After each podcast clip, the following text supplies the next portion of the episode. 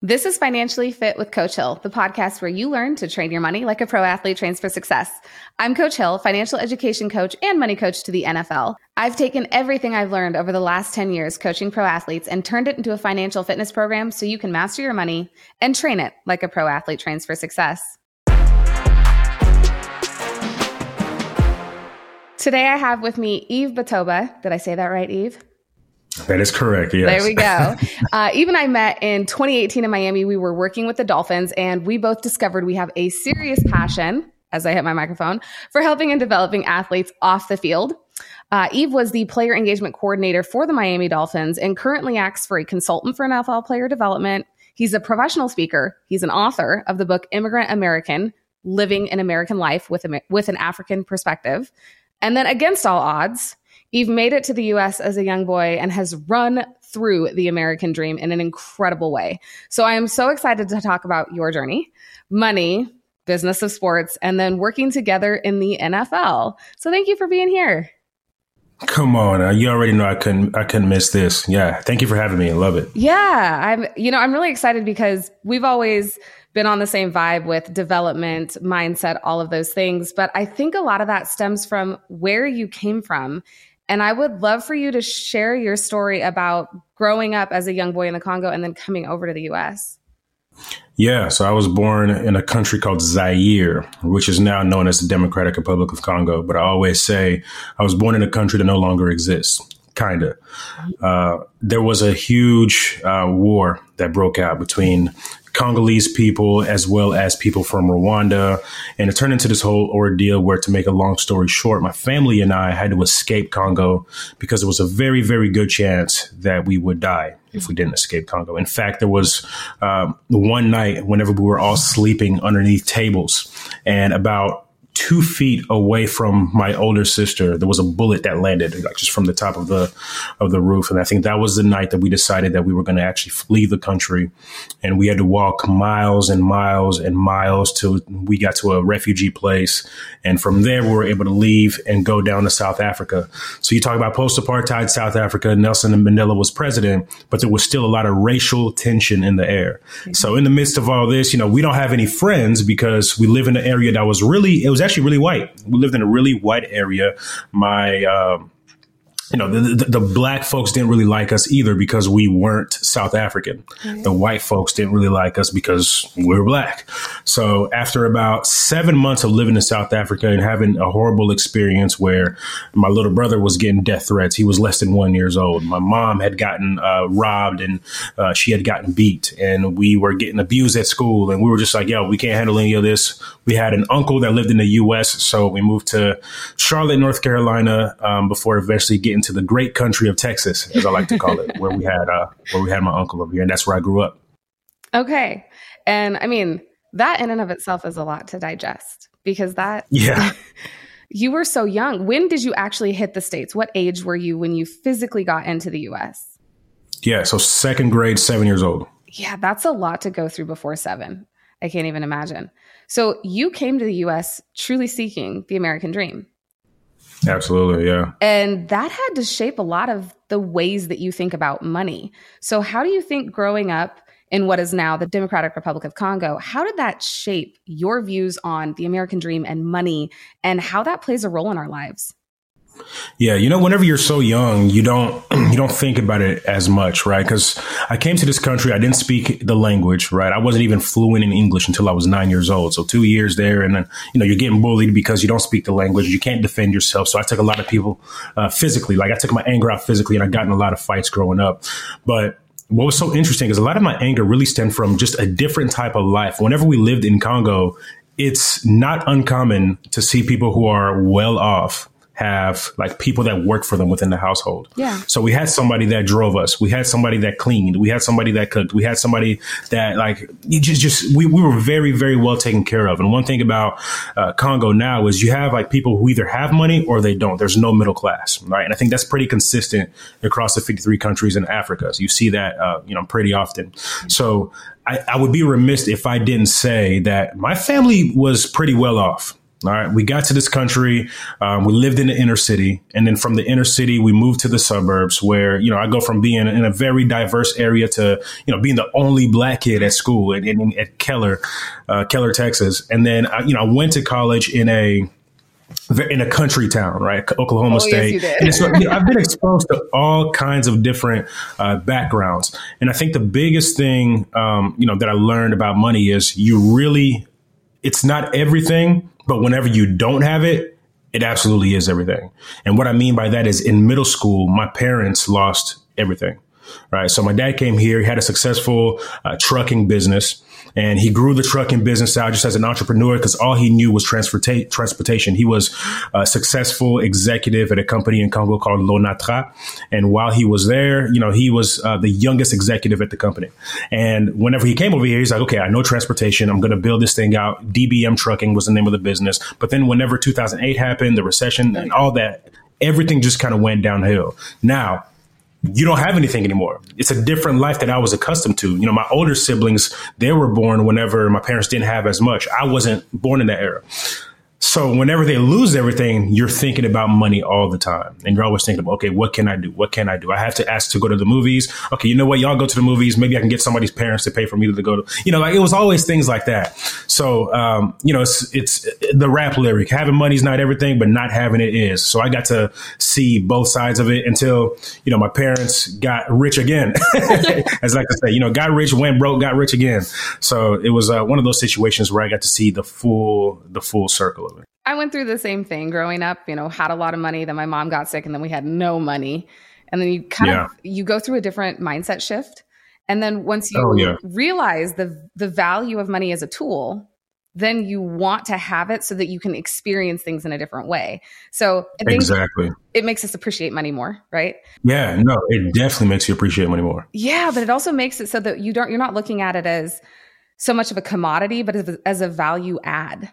And I think that what you went through and how you went from having a lot to having nothing to now where you are today, which I want to get into because a lot of people are so interested in how the sports world works and the business of sports and the money of sports. Yeah. And your sports journey really started, I would say, all the way back in middle school. But let's fast forward it to college. You went mm-hmm. to the other OSU. Mm. Come on now. Hey, the best black and orange OSU in the country, maybe. Let's get it right. Hey, we're in the country too, and we're black and orange. Yeah, but you're not the best one, is what I'm saying. Oh, oh, oh, beg to differ, and we will fight. If we we've had this debate for five years, it's never going to end. Um, but you had a really good experience at Oklahoma State. You go back and speak uh, to the players and to the athletic department, but also um, it kind of shaped your progression in sports. Tell me a little about that and what that led to and how you landed in the Dolphins facility. Yeah, you know, at, at, one point, I just started looking at my teammates and thinking to myself, man, why is it that so many of them are majoring in similar things and they all think that they have to go and become a teacher or a coach? Um, not that those things aren't important, but it was just I was like something something's off here, right? Like there's there's a better way that you can leverage your student athlete identity, your college experience, and to propel yourself through relationships with alumni and everything else. So while I was in college, I ended up becoming president of what's called the Student Athlete Advisory Committee, um, and eventually became uh, the Big Twelve rep for the, the, National Student Athlete Advisory Committee. So it was cool for me to get exposure to, you know, I, I, was traveling to Indianapolis, to San Diego, to Orlando, and speaking on behalf of student athletes in the Big 12 Conference, right? Awesome. And what was so cool about that is I got exposed to so many different types of student athletes. I mean, you got Chris Conley, who I believe is still playing in the NFL now, and he was a guy who, oh, not only was he extremely brilliant, but he also directed a, a Star Wars short film at UGA's campus that ended up getting featured on ESPN and, and won some awards. And he played the piano and he was, he was so like articulate whenever it came to politics. And I'm just like, who is this guy? Right. So these are the caliber of student athletes that I was exposed to at that, at, at that uh, period in my life. And I remember just thinking to myself, okay, like there's more that I can do as part of uh, an athletic department. So I went back to campus and I started pushing for all these different initiatives, all these different programs, whether it was career preparation or if it was um, financial literacy programs, if it was community engagement. So doing all that, I got to develop a lot of great relationships across the conference. One of those relationships led to uh, an introduction to somebody at the University of Notre Dame. Uh, so I got to Notre Dame working in an area called student welfare and development, which focused on leadership development community outreach as well as career preparation for all 700 plus of the student athletes at Notre Dame. Uh, did that for a year, absolutely loved it. And then while doing that, again, because of a relationship, the senior associate athletic director talked to a guy named Caleb Thornhill down at the Miami Dolphins. And uh, on my birthday, Caleb hired me. He didn't even know it was my birthday, but I drove three hours to go to East Lansing, Michigan, met him at Michigan State's campus, and uh, he hired me uh, that day. And uh, two weeks later, I was driving down. I, put everything in my Volkswagen at the time, drove 19 hours to South Florida, and, and that's how I got there. Man, Caleb Thornhill, that's a that's a super connector, powerhouse human being, if I do have to say so myself, because he's the reason we met. Yeah, look, look, no doubt about it. And and and whenever I got to the Miami Dolphins, you talk about you know, like all the different programming that we did for the rookies. Amazing. Like Amazing. It was the first time that I was exposed to really financial literacy.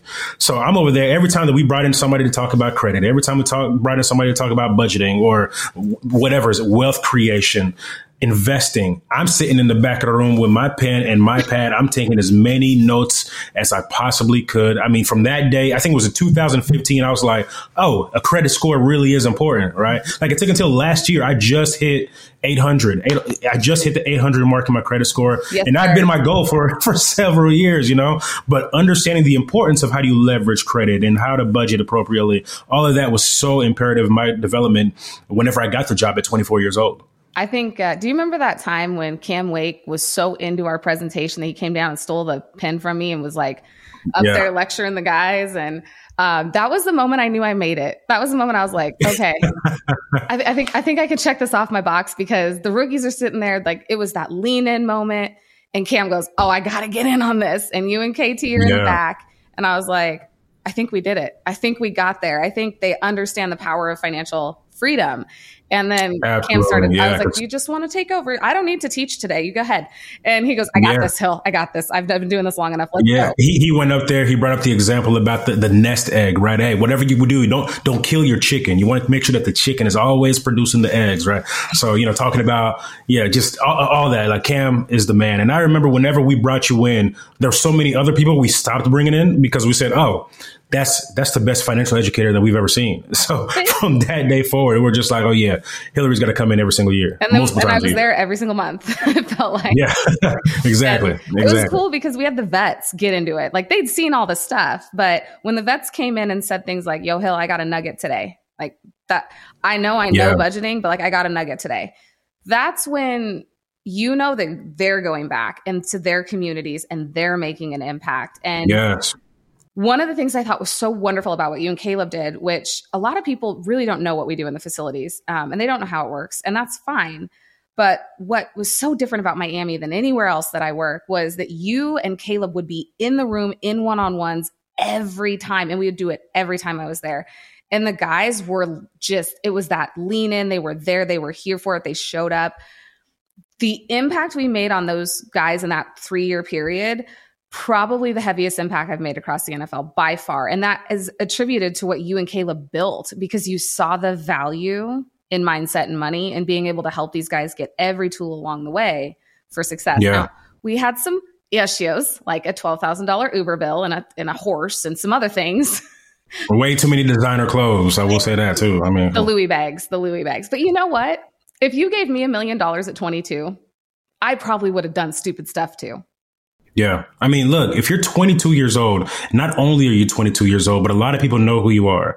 Not only that, but you're also living in Miami, freaking Florida, right? Right. You it's take, like Chicago, Miami, LA, you're screwed. New York, oh my God. Las Vegas now, maybe. And, and, and, I say, if you don't have a real core identity, a good foundation of who you are, it is so easy for other people to define that for you. That's probably one of the most important things that you can do whenever it comes to your money, money mindset is actually know who you are first, right? Yeah. Whether that means taking personality assessments, just sitting down and writing out your core values, whatever that means for you, that'll actually determine what you do to your money, right? Like you get to send out your money in hopes that your money can actually come back to you, yes. uh, you know, and, and, make a profit. So yeah. like, but a, a huge, huge piece of that is actually understanding yourself and your personal identity. And I think a lot of people lose that when they talk about money. They think that money is this thing that uh, it's almost fear based. Like, I got to get rid of it. I got to put it here. I got to do it. There's no take a breath yeah. let it marinate and make smart strategic choices. And that's yeah. what we teach. It's hard. It's not this easy concept that you get overnight. I mean, you're you just told me, "Hey, I just hit an 800 credit score and I know you've been working on it," which by the way, congratulations because most people never even get to that. And Yeah. No, look, what, what you said about it being fear based oh. was so true for the majority of the athletes that we would run into, right? Mm-hmm. I mean, of course, if you don't know, if you don't understand cash flow, it's easy to just lose everything. But whenever, you know, grandma's telling you your whole life, hey, don't ever get a credit card. Yeah. Because it, it'll ruin your life.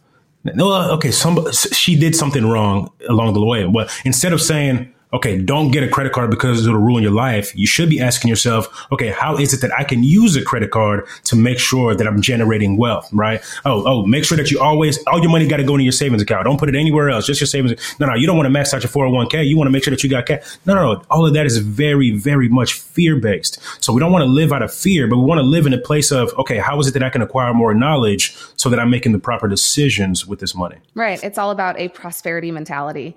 And yeah, at the end of the day, we can have all the tools in the world, but if we can't get past our own selves, like you were saying, know yourself, that's the hardest part about money. And sports and money, when you throw those two together, which is uh, in and of itself very public. I mean, I can walk into a rookie class, and the first thing I do is I pull all their signing bonuses off of Sportsnet or whatever it is, and I say, oh, yeah. "You, you made this much. You, you made this much." And I open with that a lot of the time. Sometimes it don't. Depends on the rookie class, but because everybody knows what they make. And oh, yeah. then it becomes a battle of all the people around them wanting what they have. And I think yeah. sports and money, being that it is so public, it's also very difficult to deal with. So you have gone into the consulting side now and you're helping a lot of player de- players develop off the field, but you're also doing a lot around just counseling the financial wellness of up and coming NCAA athletes. Yeah. What would you say is the biggest I would say hurdle when it comes to money in sports, is it knowledge? Is it pressure? What are you seeing right now? Yeah, uh, both. Definitely knowledge and pressure, right? I think that whenever, like, one, you got to know how, like, you have to know what's going out and what's coming in. I think that's number one. Like, there has to be a way that you can actually track that. Okay. But I think after that, it's okay, everybody needs my help, is, is how you feel right? So because everybody needs my help, all this money that's coming in, I got to make sure that I'm sending it back home, or I'm sending it to my friend who's been with me since growing up, or I'm sending it to my uncle who's guilt tripping me because he used to drive me to practice whenever I was, you know, 12 years old, yeah. right? So it's about understanding, hey, how is it that I can set these boundaries? letting people know, oh, if you do have a good idea, well, send me a business proposal, which 90% of the time they're not actually going to send you a business proposal. But being able, like, whenever you get that information and you're able to get the education and financial literacy, how is it that I can relay that message to people who I actually want to help. I remember there was a time we had a rookie and he won't mind me show, uh, sharing the story. His name was uh, Isaac Asiata.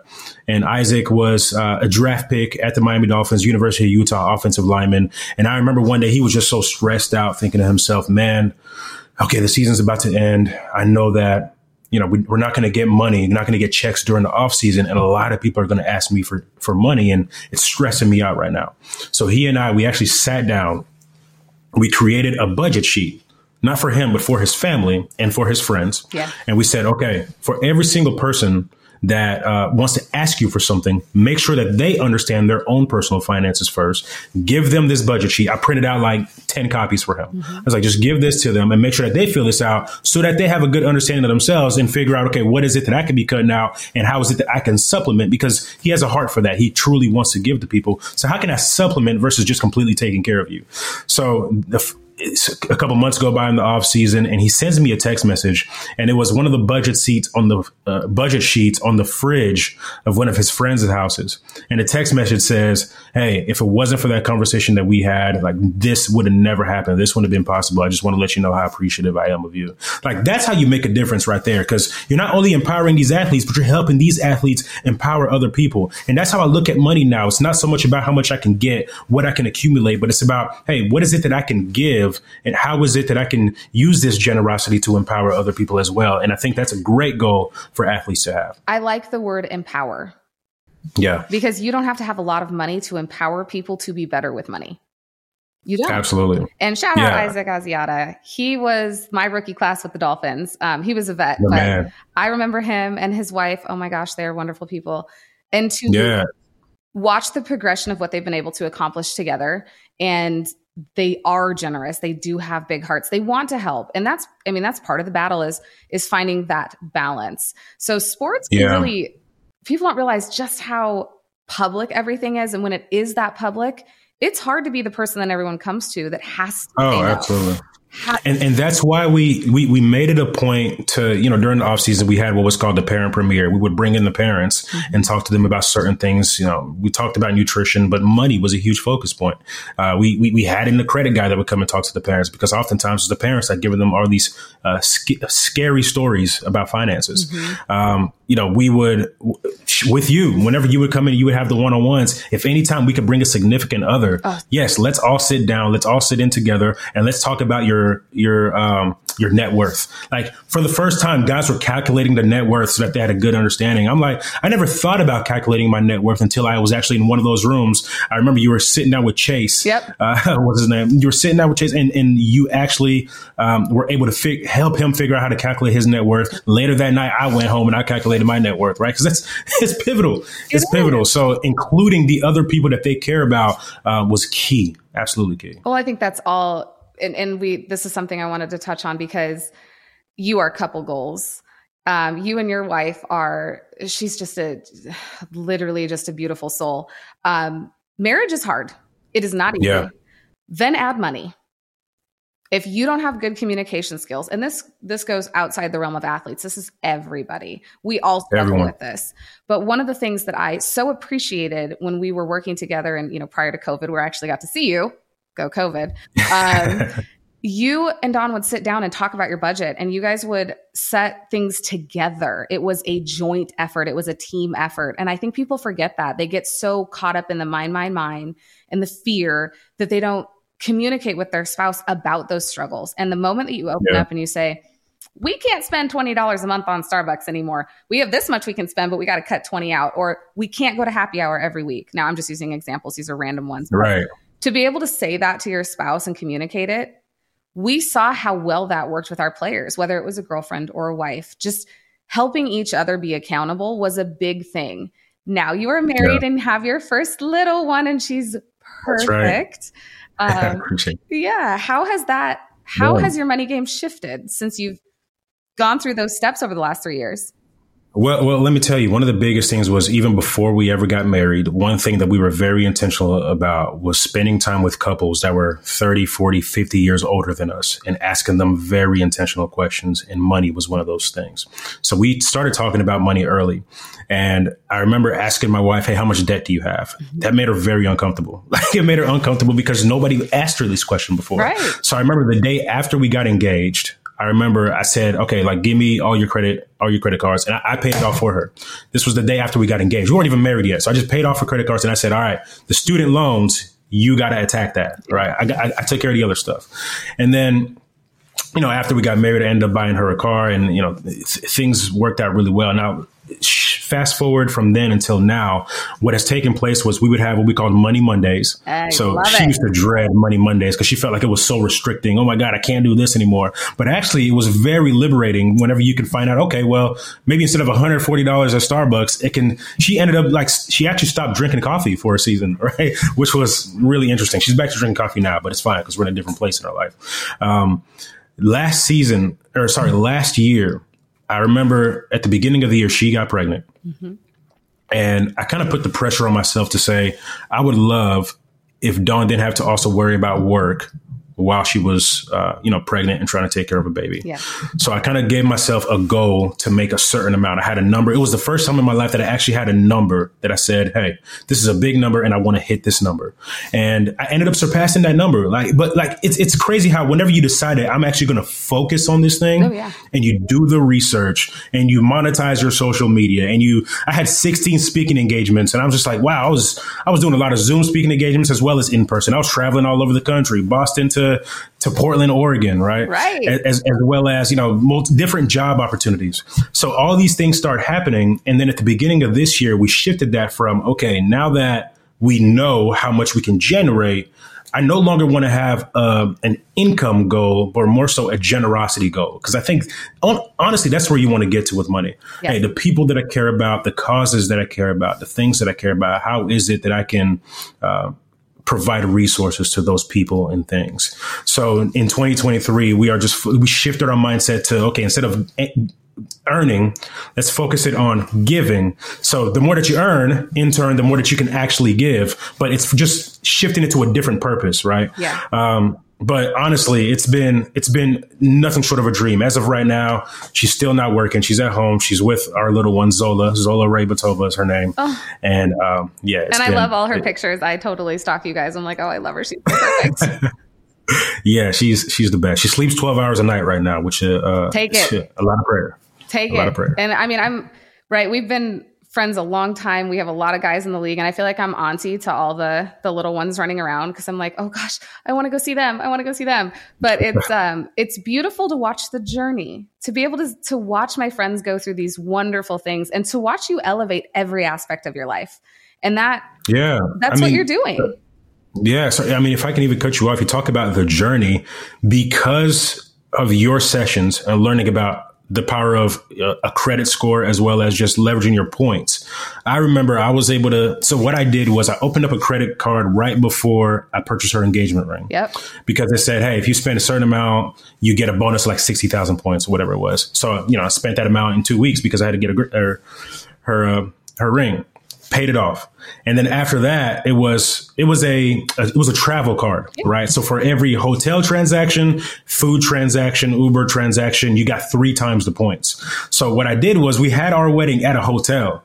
So everybody that was coming in, I was like, "Hey, I'll pay for it, and then you just reimburse me." So I put everything on the credit card because it was at a at a hotel venue. I got all those points as well, and then uh, our honeymoon was free. So we were able to use those points to travel to Europe. So we went to uh, Barcelona, we went to Germany, and we went to France, right? So we did all of that for free and came back. All because we had the education with with the credit card points. And you understood how to leverage credit the right way because credit can be leveraged for free vacations. You went on a free honeymoon to Europe and went to three countries. That in and of itself shows people that you can do it the right way. And yeah. you didn't pay any interest on your credit card. I know you didn't because you know better. And you paid it off in full and you took those points and off you went. And I think yeah. a lot of people are afraid of what they don't know, but they're also fearful because they don't have discipline and it requires discipline. But that's part of the learning journey. That's part of going yeah. through the process and learning how it works. And your journey wasn't a fast one. We are talking 2015. It's now 2023 it took yeah. a while, but you did the work. And I think that's the key piece that people forget is you have to do the work. And it's an everyday piece. It's a it's a routine. You hear me say it. It's financial fitness. You got to have a routine. You got to do the workouts every week. You can't just yeah. show up for 45 minutes once a month, sit down with me and go, "Oh, I got all this." You actually have to go back and do it. And that's the key piece that financial fitness is. And I think it's something yeah. that you've now mastered, which is why I loved talking to you today. So before we wrap up, I want to get from you what your number one financial fitness routine or best practice is that you personally do that you live by. Yeah, I would say that in 2018, I read a book called Atomic Habits oh, by James Clear. Yeah, I reread it every year, right? In this book, he talks about the difference between having goals and having systems. And systems are things that are just automatic, right? Like instead of saying, "Hey, I'm gonna I'm, I'm gonna work out tomorrow," it's going to sleep in your workout clothes and putting your shoes right next to your bed so that you wake up in the morning and you put them on, and now you it's a behavior hack. Uh, one of the greatest things that I've done um, as of late is just automizing, uh, I guess, automating a whole bunch of my finances. So uh, Ramit had a, book called "I Will Teach You to Be Rich," and yeah. he talks about just the importance of automating your finances. So whenever a check comes in, it automatically goes into a savings account, for example. Yeah. Or being able to say like, "Hey, fifty percent of this money is just automatically going to go into an investment account," so I don't have to think about it. Because the more that I leave it up to myself, the more likely I am to actually screw something up. So I'll go and I'll double check and I'll make sure that things are going in the right place. But I want it to be as automatic as possible so that I'm not, you know, every day just checking and making sure, okay, where this go, where. So the more that I actually systematized everything, um, the better that it's been for us, um, the better that it's been for, you know, for, for our child and hopefully our future children.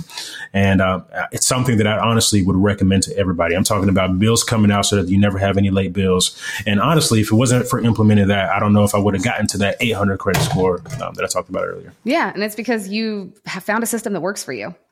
Just like budgeting, yeah. some people need down to the penny. Some people need, like our friend Christian Wilkins, who lets he's talked about it on my show before. He uses the bucket system. Doop, doop, doop. He just throws the money in buckets and automates the process. Very similar yeah. to what you're doing. I think that's a great practice, and I think it's something everybody should be able to do, and everyone can do. And it's simple. It's not once yeah. it's set up, it's done. So it's doing the work up front and then just letting it roll. Uh, yeah, last, there are levels to it. Right. And last thing, I want everyone to go check out Yves's book. I have read it. It is mind blowingly incredible. Um, what inspired you? Let's leave us with something that's inspiring and close to your heart. What inspired you to write Immigrant American? Yeah, I have a heart for athletes and I have a heart for immigrants. Uh, you know, my my story was, you know, we came to this country, didn't understand the language. My dad built a business, the business failed. He had to go back to Africa in order to provide for our family. Uh, it's a huge part of shaping us into who we became. You know, now my uh, my older brother just bought a house out in the Hollywood Hills, and he's killing it out there. And he has a, a, a, business out there that he just built, and he's looking for multiple locations now. And all of the kids have college degrees, and um, you know we have several entrepreneurs in the company. And you just look at that, and you're just like, how did we get here? Um, I love being able to tell that story of how we got here, not just from a money standpoint, but from a spiritual standpoint. You know, the, all the different things that we went through. I mean, one of the things that I talk about in the book is how my neighbor, whenever I lived in Kinshasa, she did witchcraft. She practiced witchcraft, and that was a very real thing that you experience in other parts yeah. of the world. And you come over here, you, are just very in tune uh, spiritually. So, um, being able to tell that story um, really sparked because of a friend of mine who came up to me one day and he said, Hey, my wife and I, Kelsey, we just decided you're probably the best storyteller that we know. And he planted a seed, like just him saying that. And I, I, told him after the book release, I was like, Hey, you know what? You actually were the seed that was planted to actually, you know, release this thing. Um, so with that being said, never be stingy with your words. You never know how your words are actually going to inspire somebody else. So I was able to take those words, put it in the form of a book. I learned so much about myself from being able to interview my actual family members. Um, and yeah, honestly, I would encourage every single person to write a book because it's amazing how therapeutic the whole process is. Oh, I love that. And I'm going to link Yves's book right down here. Grab it. Whatever you are doing, take a couple hours, read his book. It is it's going to inspire you to continue to p- pursue your dreams. And I think a lot of us get stuck in the day to day and we get stressed about the things in our lives. And sometimes it's nice to get a perspective of someone who didn't have it easy and had to figure out how to escape life and death and then came here into the US and turned it around completely and now impacts hundreds of lives across the NFL every single day. He's impacted mine. I hope he impacts yours. Yves, thank you so much for being here. I appreciate you. Hey, that's what this is all for. How is it that we can live for each other? Thank you, Hillary. I loved being on here. See you soon. If you're ready to fast track your money training, go to financiallyfitpodcast.com and grab my 12 week financial fitness routine. Let's get financially fit with Coach Hill.